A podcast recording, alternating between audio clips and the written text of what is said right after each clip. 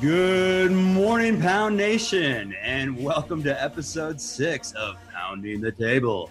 This is actually the first episode where I'm not drinking a bottle of wine or scotch. So this is going to be a hundred percent pure Avi Heat, pure Tony Fire. We woke up this morning at 8 a.m. on Sunday to dig in and ensure that we can get this out to everyone in a timely fashion. How's it going, fellow pounders? And uh, just to let you know who we are and what this is all about, for those of you who are new and haven't heard anything about us before, Pounding the Table is a podcast by yours truly and Avi Mash, where we talk about the stock market, options trading, different strategies, and each week we analyze the news and provide our opinions and insights around how we think the markets will be impacted. Just to really make this clear as a disclaimer, the thoughts on this podcast are purely that of opinion and of our own personal investment. So everything and anything said on each episode of Pounding the Table, as well as anything posted on our Twitter account for this page at Pounding the Table, DA, are not and should never be used as financial advice, recommendations, or any type of solicitation. We want to give a huge thank to all of our supporters. We've always committed to giving a hundred percent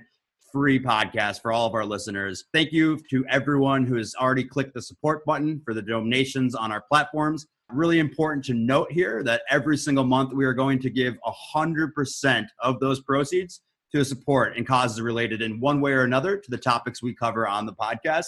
So for this month, we're going to be looking at different charities in Africa in honor of Jumia, of course. And so we're going to be talking to different people around which actual charity this is going to go to, because of course it is the circle of life after all. So let's kick off the episode. As always, we want to stay true and keep it one hundo, as they say.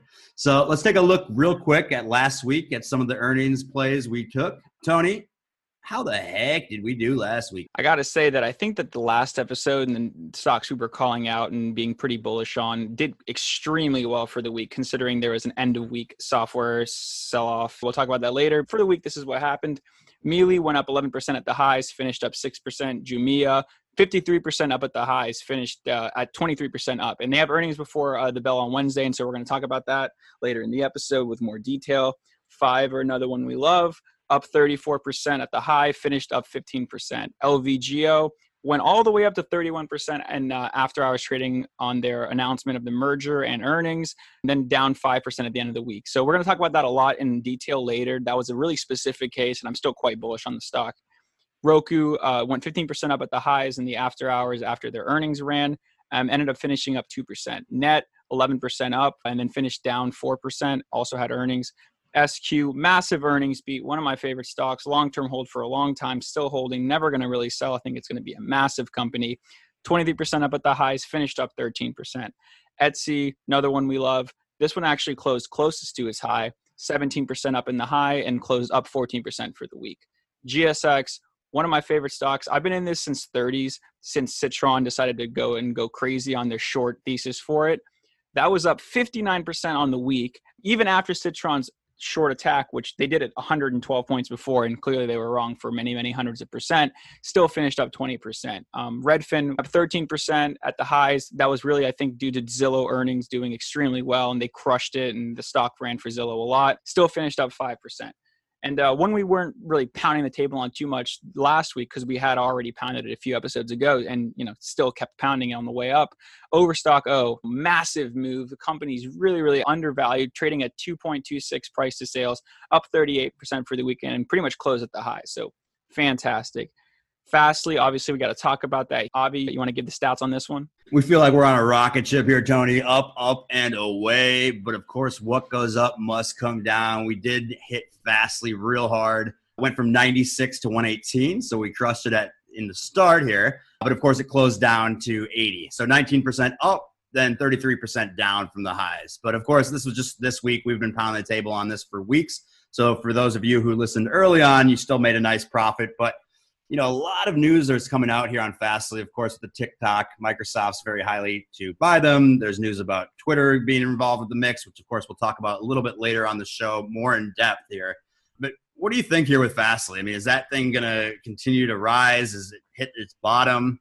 Mm-hmm. Yeah. So shout out to Pavan five eight eight two zero one seven eight uh, for that question about Fastly. So we just wanted to include questions now into our just main bulk of the show. Thought it'd be more fun to make segments out of the questions because a lot of the questions do you know end up lining up with exactly what we want to talk about. So in terms of Fastly, like I am not selling my stake. I, I did do some really good hedging, which we'll talk about later. But here's the thing people think that because TikTok makes up 12% of their revenue and it's possible that TikTok becomes not a customer of Fastly anymore. But I really don't think that's going to happen. I think what will happen is either Microsoft's going to buy TikTok or Twitter is going to merge with them. Obviously, Twitter doesn't have the cash to buy them as Microsoft would. Microsoft will pay a lot higher. So unless they merge and they think it's a better you know thing for them to do with Twitter, I think it'll get bought out by Microsoft. And Microsoft is a customer of Fastly. So who do you think is going to continue to be a customer of Fastly? Obviously, TikTok. I think a lot of people got this wrong. Um, once again, like you know, I've been in the stock since the 30s. It went to 118, right? So what goes up does come down, you know, at least at some point, especially these high flyers. So I mean, I'm not a seller of Fastly here. In fact, I'm a buyer. I've been adding, so I'm still quite bullish on it. I think in the coming weeks we'll see what ends up happening with this TikTok deal, eh, which is genuinely a huge reason why. Right? It's only one customer, and Fastly's growing their customers, and each customer that they work with pays more every year. So I think it's still a good buy. So the vast majority of these things have been flying, Tony. Speaking of flying, talk to us a little bit about Booking and Expedia. You absolutely nailed that. It's almost like you have this crystal ball in front of you. Yeah, so I think a lot of people thought Booking would get absolutely slaughtered on their earnings. They revised estimates down for Expedia down to like two, losing $2 and something a share, and they ended up losing like $4 plus a share. So they actually did shit. However, booking, I was saying this last week, booking is strongly involved in international travel. Booking's got OpenTable. Restaurants have been opening up all over the country, this and that. So Booking was well poised to do well in this report based on they were projected to lose $10 a share on their EPS. So they came right in line with that, right in line with revs a bunch of their data points for the travel in other countries did extremely well. Also, really interesting that day that they were reporting earnings, in the middle of the day, the administration came out and said that they were lifting international travel restrictions and opening up the economy a little more. So people bought it really, really heavy into the close. Um, and then after hours on earnings, they ripped to 1840. Right out the open, though, the next day uh, in real cash section, booking went back down to about flat. And that I think is a lot to do with the market makers. They don't want that premium because booking options were not priced as they usually are. They were priced a lot lower. So market maker doesn't want to give away that free money. The 800s were priced at like 8 before the travel news hit and they went to almost 45 50. So, you know, closing it flat is okay, but you know, I did notice that the leaps that I have did close higher. So they expect higher move to come in the future weeks. And I think that you'll see that Monday and in the coming weeks. We did have a bunch of winners at this point, right? Like everything that we really called out at some point or another was up a substantial amount. And big question is, did you give it up? How much did you lose because you didn't trim your positions and everything? So given this podcast, the way that we do it, we only record once a week. So we always try to preach managing your account during the week. 100%, Tony. I think this brings up a huge point, right? Stocks are going to be moving throughout the week. So everyone that's listening, follow at pounding da table on Twitter for updates as we go throughout the week. Uh, for example, like Tony had mentioned to me to get into Melly at 11.90. He bought calls at three dollars. I of course was late to the party and I bought in at six. Then of course it went down to two and I foolishly sold. Right. So at that point, I just gotta remember let those things go to zero. What's the point of saving $200 each contract? Because who knows things can pop up. And of course that exact same thing happened. I was driving back from the lake house. I missed about 500 messages that tony's going nuts. He ended up selling those at 16 from three. Tony with that i just had to crack myself a beer. I know i promised i would not but let's just be honest. I'm just much better on it. So talking about managing positions for those max gains and managing different hedging tactics to help people especially myself here with a lot of the recent down moves in our favorite stocks, do you think this is the end of cloud SaaS stocks? At Chad the Dad on Twitter asked, How do you get out of positions? Are you trimming along the way? Do you usually hold for a certain event, chart indicator, or is this all on a case by case basis? Could you provide a few recent examples? That'd be awesome. Yeah, I am happy to, Chad the Dad. Big shout out to you. Thanks for always interacting on Twitter and being a good supporter. I just want to start out by saying that the market moves in cycles, right? So we rotate heavily a lot in the last three months between tech and then between the beaten down cyclicals IWM specifically, you know, the, all those Russell beaten down stocks get money in them and then the money comes out of them and goes into tech and then the money goes back into them and then sometimes banks fly which moves the rut as well so you know all that thing kind of happens throughout the week and it sometimes can last a day sometimes it lasts three days but in no way do i think this is the end of software as a service or cloud stocks e-commerce none of that i think that's ridiculous to think genuinely specifically i would just say that all these companies that have reported massive growth, massive earnings, they're going to be corrected a little bit, right? They were trading at huge price to sales ratios. But once again, that base for them is quite sticky. We talked about this last time on the podcast that in three to four months, it did 10 years of what e commerce would have been in the United States, right? Software as a service in similar range there. So no, I, I think that it's very, very healthy to get these pullbacks, right? If something went up straight, straight, straight every single day, it would go down, down, down every single day. But if it goes up a few days, goes down a few days, goes back up a few more days, that's great for us. So just to answer your question, Chad, how do I get out of these positions? I don't want to get out of these cloud positions, these stocks that I have from 100, 200, 300% ago for me, I think it's better and just in tax purposes. If you sell short term, you're paying 35% capital gains. You're selling long term, you, you're only paying 20, 25%. Like that's a huge reason why I don't really want to be selling these positions. I'm in these stocks from way lower. Some of them are from 30, 40, and they're over 100. And for me to sell, I'm taking a 35% capital gains hit right off the bat. And I want to hold these stocks for over a year. I'd rather hedge with weekly puts. And uh, just to give you some examples, Fastly, you know, it was, when it was at 115, 116, I picked up the 95s in case it would dive on earnings. Luckily, paid a bunch, protected me 20 points and 25% or so on the stocks movement. And with that money, I could roll down to next week's puts in case it kept going lower. I used some of that proceeds to add more stock. Another one I did, GSX. I got hit by Citron when it was at 30, which is where I started buying, and they got hit on Citron when it was at 142. So they were wrong for 100 points plus was at that peak around 140s, I said, man, this thing should not have ran 60% in a week. There's no real reason for this to happen, except that they were squeezing the shorts. So what I did is when it was that high, I saw the Citron tweet, instantly picked up 130 and 120 puts. Stock crashed to 100. I sold those puts for 5x about um, and put more money back into GSX. And then I hedged again with 100 puts for next week. So I always like to roll down my weekly puts, especially on these high flyers. I add the puts initially when they explode up, right? You don't want to just think everything's going to keep going up. so that's a huge thing, right? That's a fallacy. And a lot of investors are like, man, everything's going to be the next Bitcoin, everything's going to be the next Tesla. Sure, that's possible.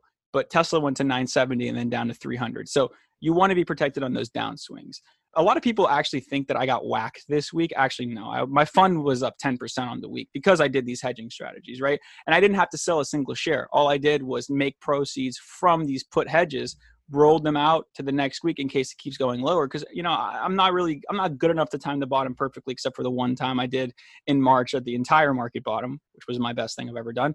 However, you don't get whacked if you hedge. People are like, I don't want to put money in I don't want to spend the money to protect myself. Well, if it keeps ripping, you're not going to care. But if it dives, you're going to be five times happier.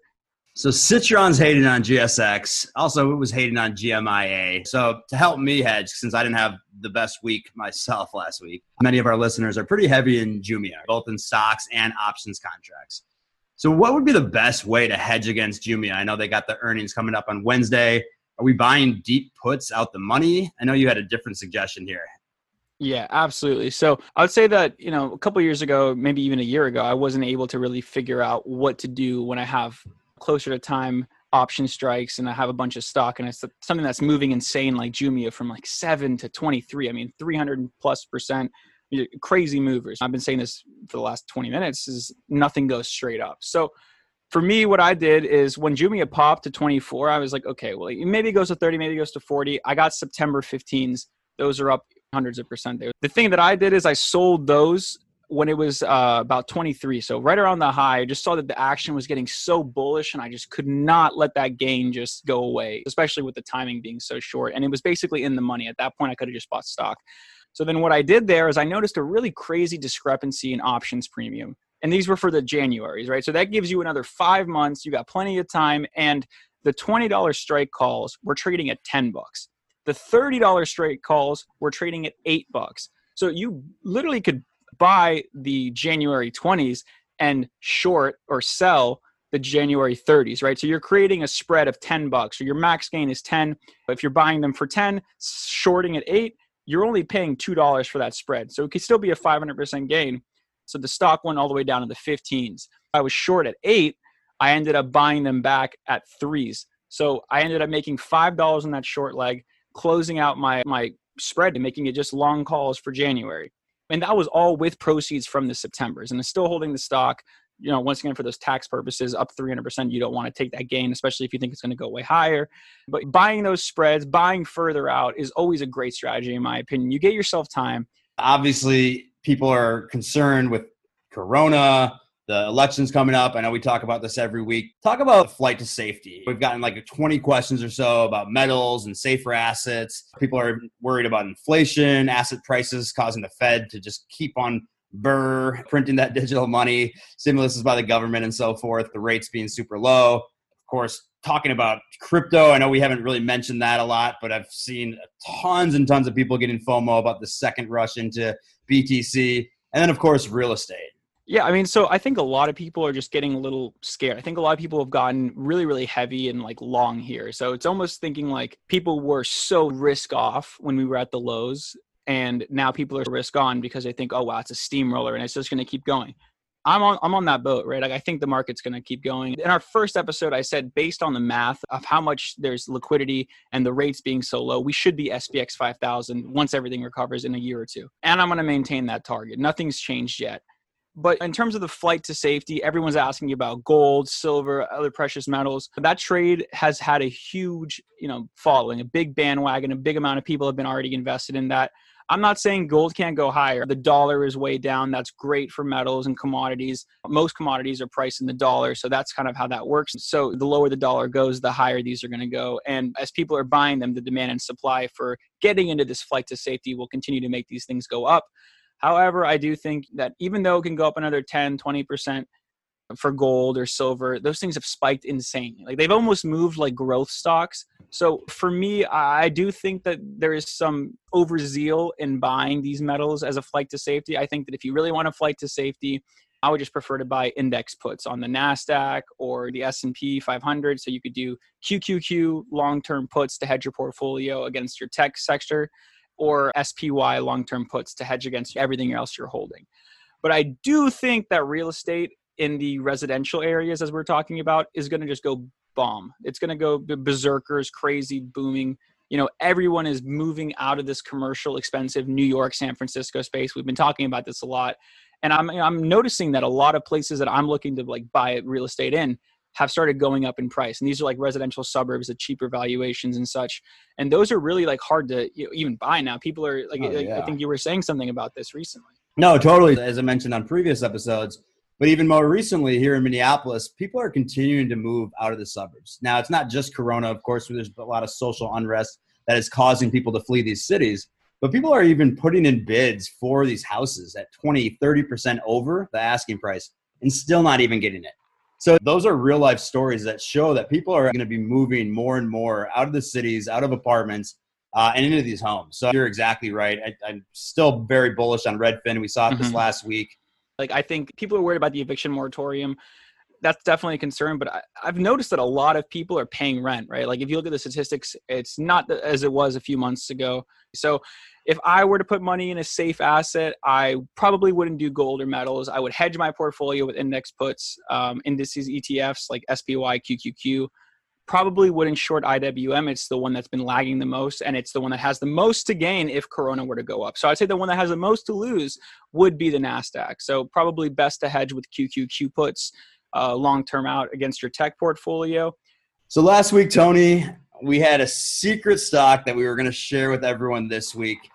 Unfortunately, it jumped ahead. I know you absolutely made a ripper, and this is a perfect timing because it actually is the pounding the table thesis pick this week. So YB 239-03982 YB, congrats. We chose Ontrak.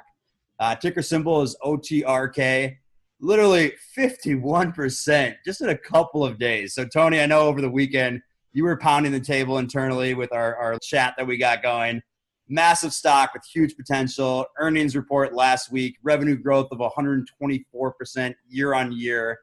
I know it's really interesting because we always talk spade is a spade. This went along with Livongo. So, I mean, this is something that I haven't really seen much of because there hasn't been many mergers and acquisitions happening around recently. But just now, there ha- there has been a couple starting. So, this is kind of a situation of what happens when a you know a spade is a spade becomes now this is the only currently available spade out there. But we do know what happened to the spade before, which got bought out and it's going to be a huge ripper in a couple years. So, you know, the reason I picked OTRK last week, and I, I, was really kind of hoping that it wouldn't explode before we released it, but, you know, it did. Uh, I think it closed the week at 39 previously, and it was at like 58 at the end of the week, went all the way to 64. So, massive mover. And the reason why is the market cap is so damn low. I think it's like 670 million market cap and the crazy part here, this is where the spade is a spade. You know, write this down because this is how I this is how I do every trade. Like every investment is exactly how I look into it. So uh, OTRK has one fifth the revenue of LVGO, right? And you saw what happened to LVGO; it went absolutely nuts. But it's trading 40 times cheaper on its market cap. At one fifth the revenue, it should be trading one fifth the price of LVGO. So something is wrong here, and you know that since LVGO got bought out, that was the right valuation. So OTRK is at the wrong valuation. It should be five times higher. So I'm going to give a price target here. We can talk about this probably in three or four months. Maybe it happens in two months, maybe six months, whatever. 250 on OTRK minimum. Um, and it's at 57, eight now. So you're not even waiting for a pullback. You think just continue to to grab that? Would you say it's safer to pick it as a stock then, because there may be a, a mm-hmm. pullback here for for weeklies? Yeah, so in my opinion, especially like seeing how great the growth is, and LVGO did 124% year over year. You know, OTRK did a little bit higher at 124.4, almost 125. So they're basically like the same company in the same space. Both does the exact same thing with the like health monitoring, artificial intelligence, this and that. And now that LVGO is essentially TDOC, sometimes people don't want to just buy telemedicine that's mixed with artificially intelligent, you know, health monitoring. Sometimes they just want to buy the pure crazy growth SaaS play, which is now OTRK. So that's why I'm pounding the table on it. And you know, in in regards to when to buy it, it's always up to you, kind of thing. But for me, I was loading the boat at 49. I really wanted to load the boat at 46 the day before, but I thought I could get a cheaper price. And sometimes when you're just you're sure of a stock and you know that it's going to explode and you don't want to miss it, what's paying two or three bucks more, right? If you think it's going 200 bucks higher, pay five bucks. And if it goes down, I'm going to load the boat more. I did load at my full position size at 49, and I will actually load more if it goes back lower. It did go to 64, so you know it's capable to move quickly, especially because of the low market caps. Massive news, obviously, with the merger. One of the questions came in is TDOC a buy here at the 190s? How are you going to see this news of the merger between Teladoc and Livongo Health playing out? Yeah, and so I know a lot of people are like, "Well, why did these stocks get decimated?" And I want to give a big shout out to Richard Chu on Twitter. Man's really great. He's going to do great things in life. He's a fantastic writer. He does a great amount of stuff on Substack. Really great commentary. So I'm going to quote from his uh, link, and we'll post that in the description for the podcast, so you guys can find him on Twitter and listen to more of his stuff because he's one of the guys I really like to pay attention to. Does great work. So he said, TDOC paid a lot for LVGO, but people were surprised that Livongo seemingly sold itself for a pretty low premium. So the price would be about a 0.6 of every TDOC share and $11 extra in cash. So that gets you about a uh, 161 price for where at the time of the merger LVGO was priced at. So it was pretty low considering that it was already at 150 right? So they gave it $10 premium which is like really nothing. And uh, most people thought that lvgo was like no longer a long-term hyper growth investment software as a service company which i completely understand to some degree right? Because if you merge the two companies together it's a higher valuation you know market cap. And tdoc is not giving the same percentage in rev growth. But regardless, Livongo helps to manage chronic diseases through a combination of data science, connected devices, free and self-refilling testing strips, 24/7, 365 monitoring that's amazing, right? They use artificial intelligence on everything that they do, and you know they they're just data, data, data kind of companies, and that's like my favorite kind of companies to invest in. And the results from what they do are freaking staggering, man. Like the results from what they've been doing, just you know, preliminary in the last year, have a 17% reduction in diabetes-related medical costs, and that's one of the biggest diseases plaguing America, right? 11% drop in all medical claims. So think about how big the medical industry is and what those numbers mean. And then the last staggering makes you want to slap me in the face for not buying tens of thousands more of these when it was at 20s is it leads to 21% fewer ER visits. Wow. All that loss for hospitals, healthcare providers goes into LVGO's profit, right? Markets move in where value doesn't drop, but value changes and shifts to those companies that do better and result in you know a better situation for the people who use it, the customers. So that money is going to go to LVGO and I think at a premium. So it's in my opinion very undervalued. And let's talk about TDoc a little bit here. It is the first mover in telemedicine. And you know what I always say, there's only three ways to be the best. You're the smartest, you're first or you cheat and we don't cheat. So they're the first and by being the first and they are the largest with 51.5 million paid members, a network of 55,000 physicians in every single state in the US and they cover non-emergency care in 450 medical subspecialties. Massive. These are permanent shifts to the industry, obviously catalyst heavily because of coronavirus and as I was saying, total medical care is in the trillions and trillions in this country. And the companies together now are under 35 billion.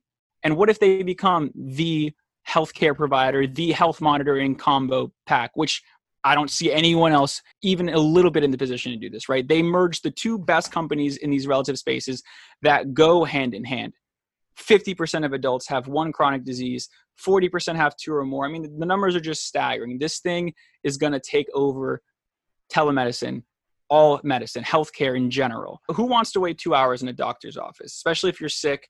And if you're sick, obviously mobility is a concern and an issue. Nobody wants to do that.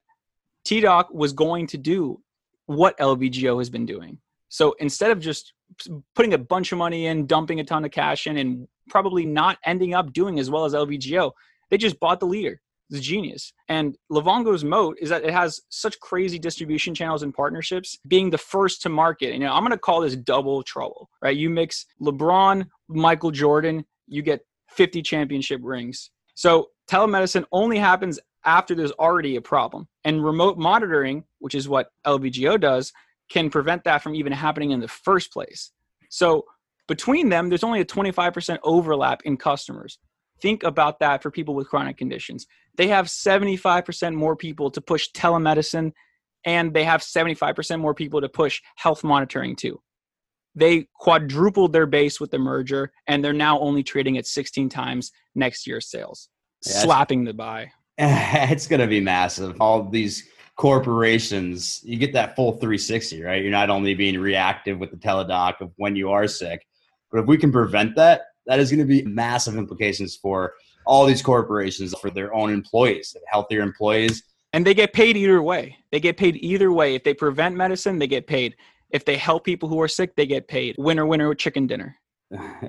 With all that said, I'm just going to be loading the boat on in stocks and just not even look at it for five years. So, speaking of all this company activity, this business activity going on that hasn't been going on for months, IPOs have been on a freaking tear. Avi, what are some of your favorites that you've been looking at? One I really want to talk about is RKT, uh, ticker symbol. So Rocket Companies based out of Detroit, owned by Dan Gilbert, who of course owns Quicken Loans and the majority of Detroit. Lots of different sectors, but Rocket Mortgage obviously being the, the well-known area of their business. This is not just your buzzy tech startup IPOing. This is a foundational business. They've done this before their IPO initially loaded 100 million shares at $18. Now it's currently almost at 25 by the market close. So 28% increase from their IPO in just a week. And this is one of those areas where Robinhooders are latching on. So at its IPO, about 50,000 by midday on Friday, almost 75,000 Robinhood investors own shares there. Yeah, and, and the crazy thing here, Avi, is that like Rocket said, it expects a profit of more than three billion in the second quarter of 2020. That is absurd, right? $3 billion of profit in second quarter of 2020. Companies trading at 45 billion, right? So are, are they saying they're going to do 12 billion in profit like going forward? That is insane, right? It should be worth 150, 100 billion at least right now. So in the first quarter of 2020, Rocket reported 1.36 billion in revenue. And now the company guided for full year revenue of 4.93 to 5.13 billion. So five times its 2019 total and people are so concerned here you know interest rates are not going to stay down forever what if people default on their mortgages well people are going to default probably on commercial real estate people are not going to default on residential real estate as much as people think. And people are in fact buying and the demand for those is crazy up.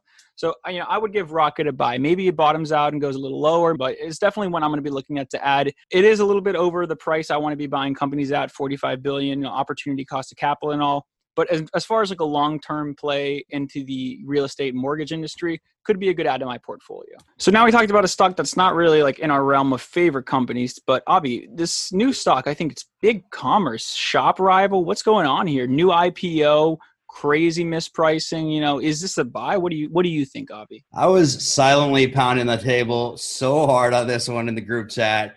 I kept mentioning over and over again, I cannot wait for this IPO. And I was so excited that I actually missed this IPO. I did not realize when it was actually IPO. And so big fuck up by me, but I am not going to drop the ball here. I'm definitely jumping in. This is one that actually was also brought up by at G Coin. He said BigCommerce is going to be your new favorite. Market cap just below 5 billion. So ringing some bells here for Tony right away. For those of you unfamiliar, it's founded in 2009, generated over 17 billion in merchant sales. So I always look at the executive just like Tony's do. Their CEO, Brent Bellm, he came from HomeAway, was their COO for five years, was the VP of global product at PayPal for almost eight years, and came from eBay before that. Massive. All that is massive. I mean, like that is that guy is built for this shit. And then one little trick I do too on, on LinkedIn, you can see they're hiring, right? Their engineering hiring in the past six months Huge. has gone up 80%. So they are ready to explode here. And like I just want to touch here is these IPOs have been ridiculously moving. So honestly, what I've just been doing, and there's no logic behind this, besides the fact that I know that Robinhood is getting a hold of these, which is going to push the demand up, and people are going to buy the hell out of them, especially since when something IPOs, the the shares that are in the float, so the shares that are available to buy in the market, which determine the entire price, right? Because if you can't buy or sell a stock, which is what's getting held by the institutions who underwrote it, which is getting held by the institutions who bought it, and by the founders who have stake in it, they they can't sell until the lockup's over, which is six months, 12 months sometimes. So the float of the shares is always pretty, pretty small. So that always can move an IPO initially insanely. And, you know, specifically in this case, this thing was priced at 24, opened at 68. So this is what happened. These underwriters, I don't know which bank it was. They're they're freaking crooks, right? This is like a perfect example of crookery in the financial industry sector and insanely mispriced IPOs. So what happens is when a company IPOs, the founders get a percent, the bank that underwrote gets a percent, certain institutions get a percent at a, a cheap price, right? So they price it at 24, which doesn't make any freaking sense if you compare how much Shop made last year to how much BigCommerce is making and the growth that they have. It's well under two to three times under value, right? So that's why it opened at 68 because people are like, man, this is a stupid valuation. And that is not done on accident. That is some crookery done on purpose. So, you know, the best way to be the best is to be first or be the smartest. And these guys, these crooks cheated, right? That's the third thing that you never want to do. So what they did is they got these shares at 24 and they knew that they were underpricing it and then it opened at 68, right? So they're instantly tripling their money on their books. Crazy BS, right? So based on shop, this should be trading around 15 billion. So I played it uh, this week just because I've just been slapping IPOs at the open. It doesn't really matter what price they open at. You know, the valuation on that day is completely relative and usually for a week or so after that. So this kind of goes in a little segment. I just want to keep pounding the table on this idea of a spade is a spade. And talking about these e-commerce picks, you got to look at these different price to sales ratios. And I know a lot of people talk about EPS. You know, who gives a shit? Like EPS means nothing, right? Like Amazon was unprofitable for how many years? Tesla was unprofitable for how many years? It means nothing. If you're looking at EPS, you're a clown. You're you're a dumb clown, really. I mean that. You know, once these companies are more established, that's fine. You look at them and like then they become more comparable. When these things are starting out, you look at the growth and you look at the price that they are currently to the sales. Shops price to sales ratio is 45 and their growth for the last quarter was 97. SE price to sales is 5.1, growth 103.2%. Amazon's price to sales is 3.4. And this is the one that was unvaluable. This is the one that people were like, this is going to make no sense no profit. What's going on with this thing? Still growing at 40% in the last quarter. Mealy, this is why I'm pounding the table so hard on Mealy. And you can compare it directly to Amazon. Shops at 45 price to sales, Mealy's at 11, and they're growing 38% of last quarter. So it's going to be way bigger this quarter. It's going to be massive. They're expanding in Mexico. They just started credit card companies. It's insane, right? So when you want to figure out like what do I want to buy, you want to look at these metrics on a comparable spade to spade basis. Otherwise, it's irrelevant. Don't look at this and then look at like airlines and say what's the price of sales difference. It means nothing. That's just like apples to oranges, peaches to pears. Speaking of oranges, some breaking news towards the end of last week. The White House reached out to South Dakota to get T Dog, aka Trumpster, on the face of Mount Rushmore. So obviously hilarious news there, but the real news that affects the market. Trump is talking about signing this executive order that would provide an additional $400 per week and expanded benefits. Yeah, this is actually like really, really ballsy and actually very, very smart thing to do, right? So the Democrats and the Republicans were having trouble fighting with this. It's gridlock in Washington. It's all crap.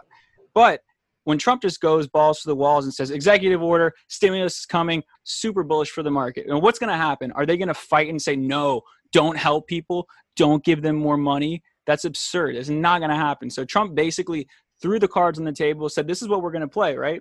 And he just hit a straight flush running the river. And here's like actually something crazy. He's like, if I get elected, it's permanent. So he's giving these incentives economically to get him back into reelection. So not even talking about politics at all. All that's going to do is benefit the American people. Everyone's going to make their own choices at the end of the day. I don't really care. I'm pretty apolitical, especially in this election, which kind of just sucks all around.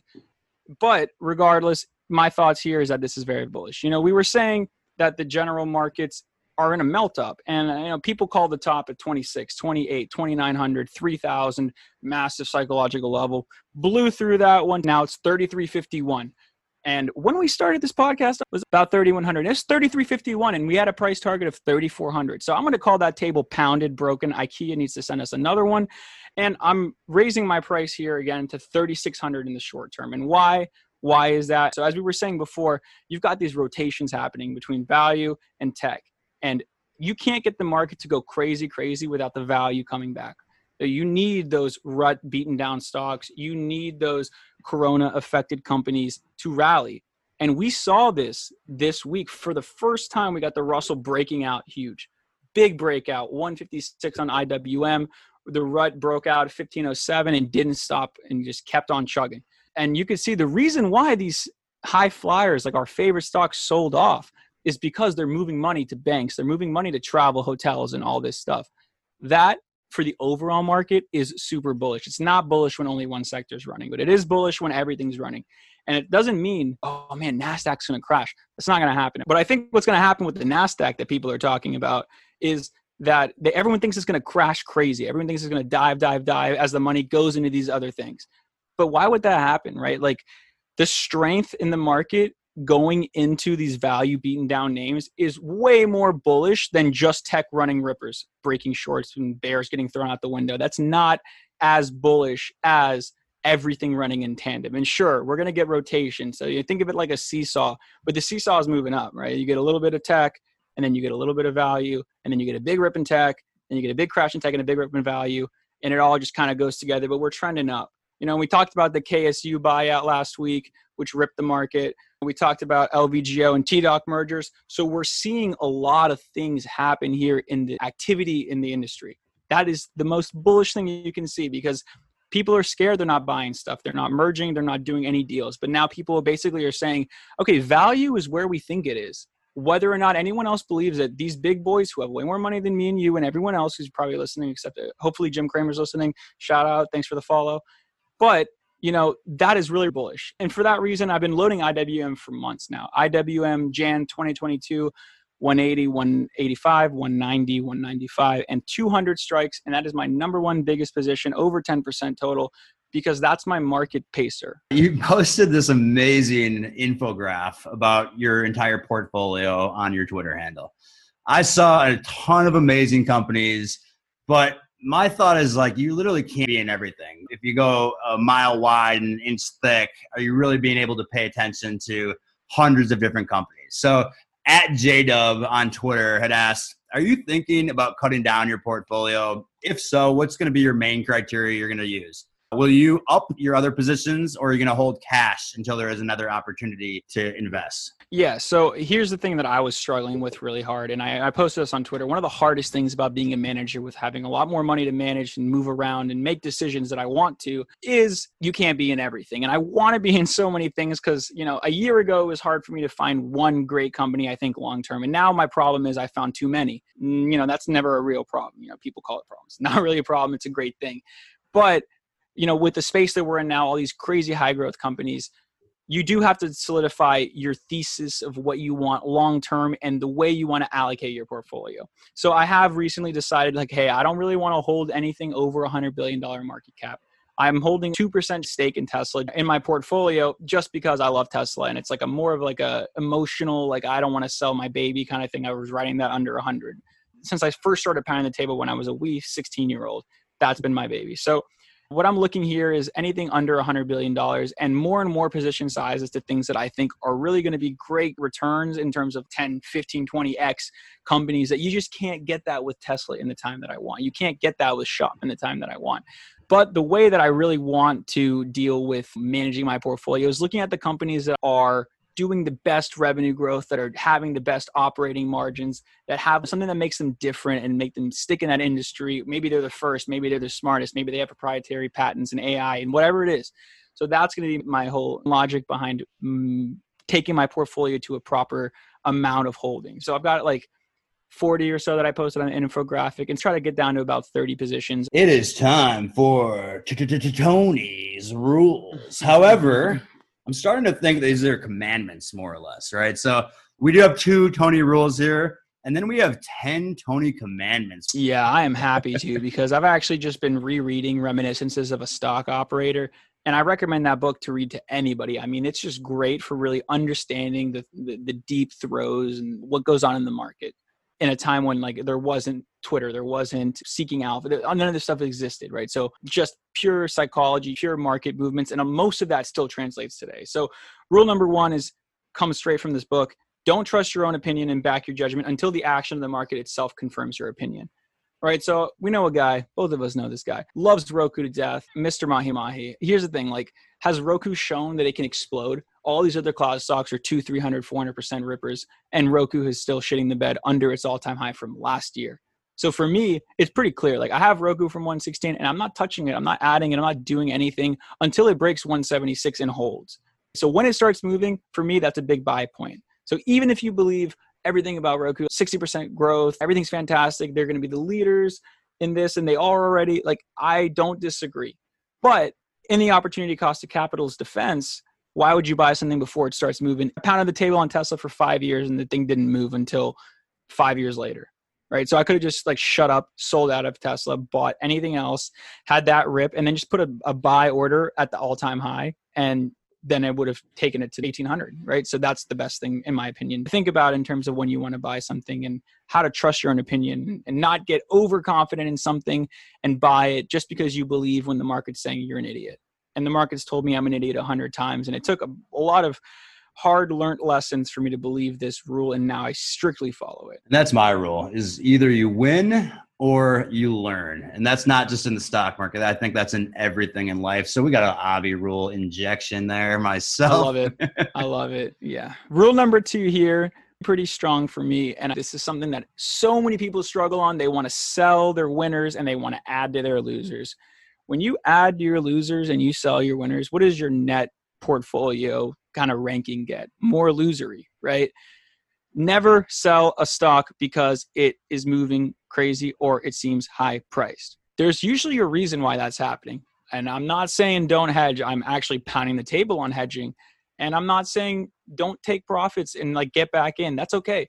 But don't close a position because it's broken out over its all-time highs in my opinion and that's something once again took me years and years to figure out why do you sell something when it's showing you it's stronger than it's ever been why do you buy something when it's showing you it's weaker than it's ever been obviously march crash was completely different right if you loaded anything at that point you did great but i'm saying just like in the normal market you want to add to your winners, right? So I, I don't look to sell Fastly. I don't look to sell SE. I don't look to sell LVGO. I look to buy on huge dips and I like to hold as they get to new highs. And hopefully, the next dip is going to be higher than the previous dip. And then I could buy more at the dip with proceeds from my hedges, and I'm a happy man. So I know we talked about earlier uh, crack, which we know nothing about, but as Biggie says, the 10 crack commandments. Tony is going to share his 10 tone commandments and this is this absolutely this is in the form of like the problems for traders. So i guess the commandments are so don't overtrade. Don't not have a stop loss whether it's mental or real. Don't overexpose yourself. Don't take two big position sizes right off the bat or at any point honestly. Make sure you're at least comfortable with what you're buying and how much. And don't just trade for the bands right? Like if you want to do a couple autos here and there for the fun of it sure you know go, knock yourself out but don't be like oh wow this is fun this is fun this is fun. You're gonna get crushed. Don't trade with no plan or strategy. Don't buy stuff or sell stuff because of fomo fear of missing out. Make sure you have patience. Don't just trade with a lack of patience. If you're if you're waiting and waiting and waiting and you just start slapping the buy or slapping the sell patience. Your trade might work out might not but at least you're not doing it ahead of the move. Make sure to do homework on what you own and why. Otherwise you're going to look like an idiot and i've done that myself many times. The last one is actually my favorite don't take a piss and what I mean by don't take a piss is if you walk away from your trading screen, it's different if you're a long term investor and don't care about the swings and you're just okay with holding it. If you walk away when you're trading, you go take a piss, go have a sandwich, go make some coffee, you come back and you have no idea what's going to happen, right? Like it could be five minutes and the market crashes. We're in a war with China. Whatever happens, market's down 500, you get slaughtered because you're not watching. Make sure to watch or make sure to put yourself in a position where you don't have to watch. That uh, actually happened to me many times when I was trading. I hope my manager's not listening to this podcast, but I would jump up and say, okay, how much is this trip to the kitchen? grabbing this apple, how much is that going to cost me? Is this a $3,000 apple? And so that is 100% true. You need to be looking at your screen if you are trading, especially with weekly options. You cannot mess around and just go literally take a piss and stop looking at your screen because anything could happen. And you want to be there, of course, to make changes as they do happen. Well said, Mr. Mash. Of course. Apples are phenomenal, though. Um, anyways, let's get to the questions here. Given the time, we're just going to get to two questions today. The first one coming from Shane Fernandez. Shane, we see you reaching out to us all the time. Huge fan of yours. So Shane asks, it looks like there's a cure slash vaccine that's going to be a very binary event. So if slash when that happens, the market seems to be indicating rotation into cyclical and industries that were hit hard by the pandemic, such as hotels, airlines, transportation, etc. Wondering your thoughts on adding to PayPal, GPN, V, and MA to play this eventually. Thanks, Shane, again for all the support. Uh, I'm going to just say that I just, I, well, I do like PayPal. I love it. Like long term, it's like one of those hold and don't look at kind of stocks. Same with MasterCard, obviously. And uh, I like Visa, but I think MasterCard's a better play long term. They're taking risk and innovating a little bit, even though they're such a big company already. But for me, I think that if you get this rotation, those are not going to be like the biggest, craziest movers. They're such big market caps that you're probably going to be better off playing IWM or rut calls. You're probably going to get a crazy percent spike in hotels and airlines and transport. So for me, if you're thinking that's going to happen, which I, I do think that's going to happen, I would be playing those, right? As a swing trade. I, I don't want to hold Carnival Cruise Lines or United Airlines long term. It's just for the swing. Our favorite, Mr. Doug E. Fresh, asking the question, what levels are you going to be bearish again under the S&P 500? How are you going to plan to manage there? Yeah, Dougie Fresh, shout out to you as always. Um, as I've been saying, I, I just think that as long as we're over 3,200, I'm long, right? And I know that's 150 points lower, but we just did that in like a week. So if I go down a little bit, that's okay. But my stop, my mental hard stop is a close under 3,200, which I'll probably just start dumping positions. If we go under there and there's like some severe news, let's say the virus gets three times worse or like something crazy happens, I'm going to be a dump everything, buy my SPACs, chill, and you know maybe hedge downside and play the downside. Last week we had a huge docket of earnings. Again, this week we have tons of them, so we won't get into them all. Some of the key ones being on Monday, Mercado Libre. ZoomInfo is a new one we just picked up. Tuesday we have Neo. Not going to talk too much about that. But Wednesday comes my favorite, Jumia Technologies. So tons of uh, eyes on there. Akuna Matata, baby. Thursday, we got a new one here, Farfetch, uh, UK company selling luxury retail. And then Friday, another Avi special with DraftKings. So, Tony, what do we got here this week, man? Talk to me about Melly. I know you're going to probably hit up IKEA to break a few fucking tables here with Melly, but easily. Let's go. Yeah. So I mean, here's the thing with Melly. Like it, it is ran already since we started pounding the table, and like I've been in this in 500, but we pounded the table about 946 on it, and so it's already up uh, almost 30 percent just in this, and that's a huge move, right? Like 250 points, and it was it was over 300 points at one point, which is absolutely insane. And they're they're expecting on their EPS uh, earnings per share at 10 cents per share, right? And I think that's so stupidly low. And the only way it won't be way, way higher, in my opinion, is because they threw a bunch of money into Mexico and they just started like a credit, a, whole nother division of their business, which is going to be stupidly bullish in the coming years. They're doing credit cards now. And they've already just surpassed Petrobras and Vale as the most valuable Latin American company of all time. So, in my opinion, you saw what Amazon Shop, Etsy did. They all blew out estimates. And Mealy is definitely a smaller cap in comparison to Amazon and Shop. Mealy does more revenue. Mealy's now got three different revenue sources, companies underneath their Mealy branches, almost like, you know, Alphabet. It's like a parent company where they have all these cool branches underneath it. It's basically MasterCard, Amazon, and Square at the same time. I've uh, sold a lot of my calls just because they've already become so profitable and they're so pricey for this week. I didn't want to risk it. So I just added a bunch of more shares. And if they do dive, because they have been selling these earnings winners a little bit, and if they're not going to blow out EPS just because they're doing all this research and development, all this new spending, which is going to be long term, stupidly crazy bullish, like what Amazon did, right? Amazon could, if they wanted to, they could report $50 a share in EPS, but they keep growing. So that's why they don't do that. Um, still very long mealy. On any dips, I will be just loading the boat. ZoomInfo could be pretty cool as well. You know, I know that Avi likes this one a lot, so let him talk about it. So ZoomInfo, I'm in software sales, and and especially now, right, with Corona, so much going on. Uh, people are not picking up their phones. You got to figure out different ways to reach out. And so a lot of these software companies are using ZoomInfo, which is really the leader in that space to search for people's information to ultimately reach out. They did a merger with DiscoverOrg.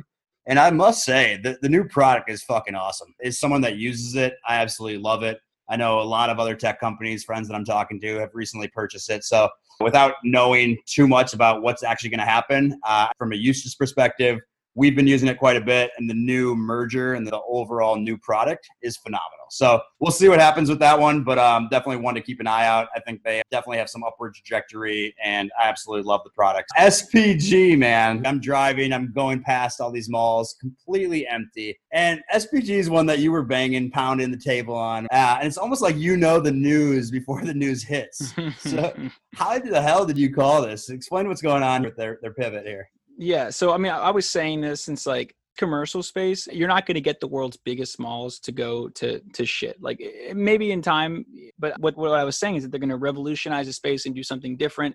And at the time, I had no idea what it was, and it's okay to have no idea what it's going to be, just knowing that it's going to be something better, right? So here's the news that just hit like maybe an hour ago: Amazon and giant mall operator.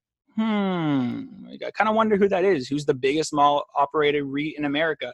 SPG, is looking to turn old J.C. Penney stores into fulfillment centers in those malls. Right. So I knew they would revolutionize somehow, and that's what it is. I mean, you just have to think into the future, right? Like this is like big space, great place for someone to just move in and try something different. And I think Amazon, obviously, as profitable and huge as they are, you think they're not going to pay their rent and you think they're not going to pay more rent for all they're going to be doing in there.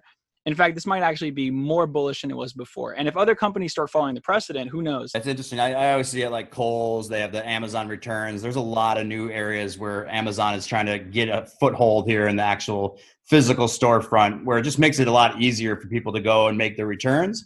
And then, of course, from the retailer side, it's bringing foot traffic right directly into those stores. I could not be more excited, though, of Jumia. I know this has almost turned into a Jumia podcast, but it's just extremely exciting. A chance to get into almost the Amazon of Africa, if you will.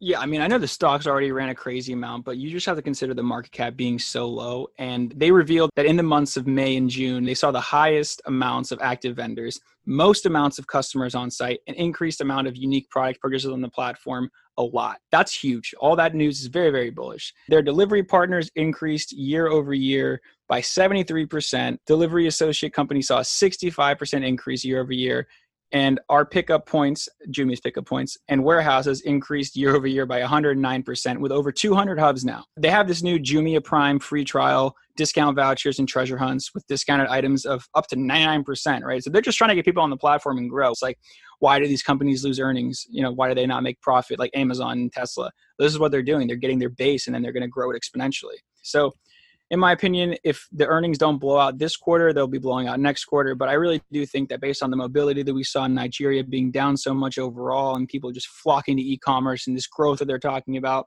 I think the earnings might be a really good blowout we're getting to the stage here to wrap up the show. Want to get to the most important section here. We're talking about Tony's locks. So, Tony, I know you have a few here that you say over the next month or so are going to absolutely run. So, walk us through a few of those stocks that we should be Mhm. watching. Something I've been like really picking up a lot of recently in shares is uh, Futu, F U T U. It's kind of mixed between like Chinese Robinhood and like a little bit of payment processing kind of thing. And just looking at the revenue growth forecast, 35% for next year. Growth of their earnings is 35% also for next year. That's very, very bullish. And the market cap's pretty low, 4.5 billion. It's pretty stunning in my opinion. When you look at like Robinhood in the US and then you look at the total addressable market of China, which is like six times the population of the US, it's like this thing's worth like half of Robinhood and it's just starting to move. So I'm very long Futu and I will be adding to it. One of the uh, stocks I've been talking about for months now, since it was 24, is Stone, now around 50. So broke out of his all time highs and just kind of resting there. I think is ready for the next move up. Only thing is market cap's like 13 billion. So a little bit higher. So it's going to move a little less, but I think it's one of those similar to like uh, Square, PayPal kind of thing. Revenue forecast 28% next year earnings 29%. So another one that's just demolishing on both fronts. So it's great to see when their earnings per share come up to their revenue. And then we had this news that did they did 51% of all payments processing for e-commerce in Brazil last quarter. So it's super bullish data. Love the stock. We'll be holding it long term.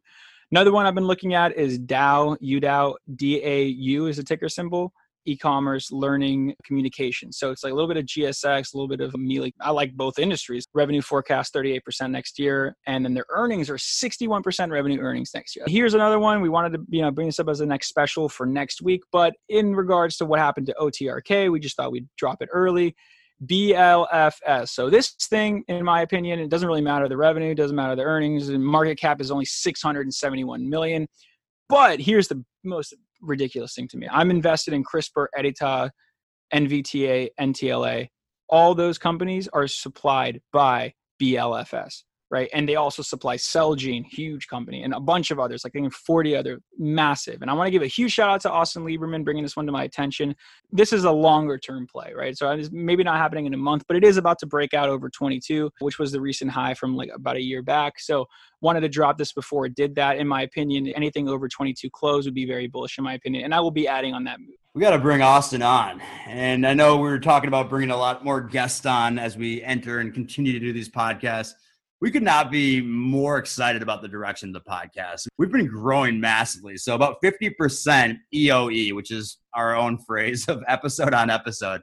The more listeners, obviously, the better we're going to get more time spent on preparation of the shows. Yeah, and obviously we put in a ton of time into each show. We started this at like eight, like nine a.m. this morning, eight a.m., and it's like four p.m. now. So we're gonna get this out as fast as possible.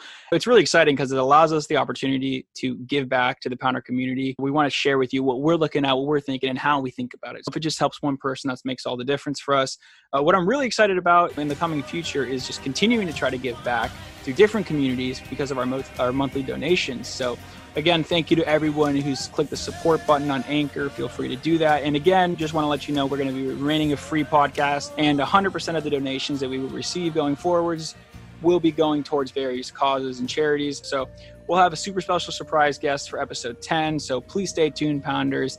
Hit the subscribe, hit the follow. Thanks for listening. Have a pounding week, everybody. And this will wrap up Pounding the Table.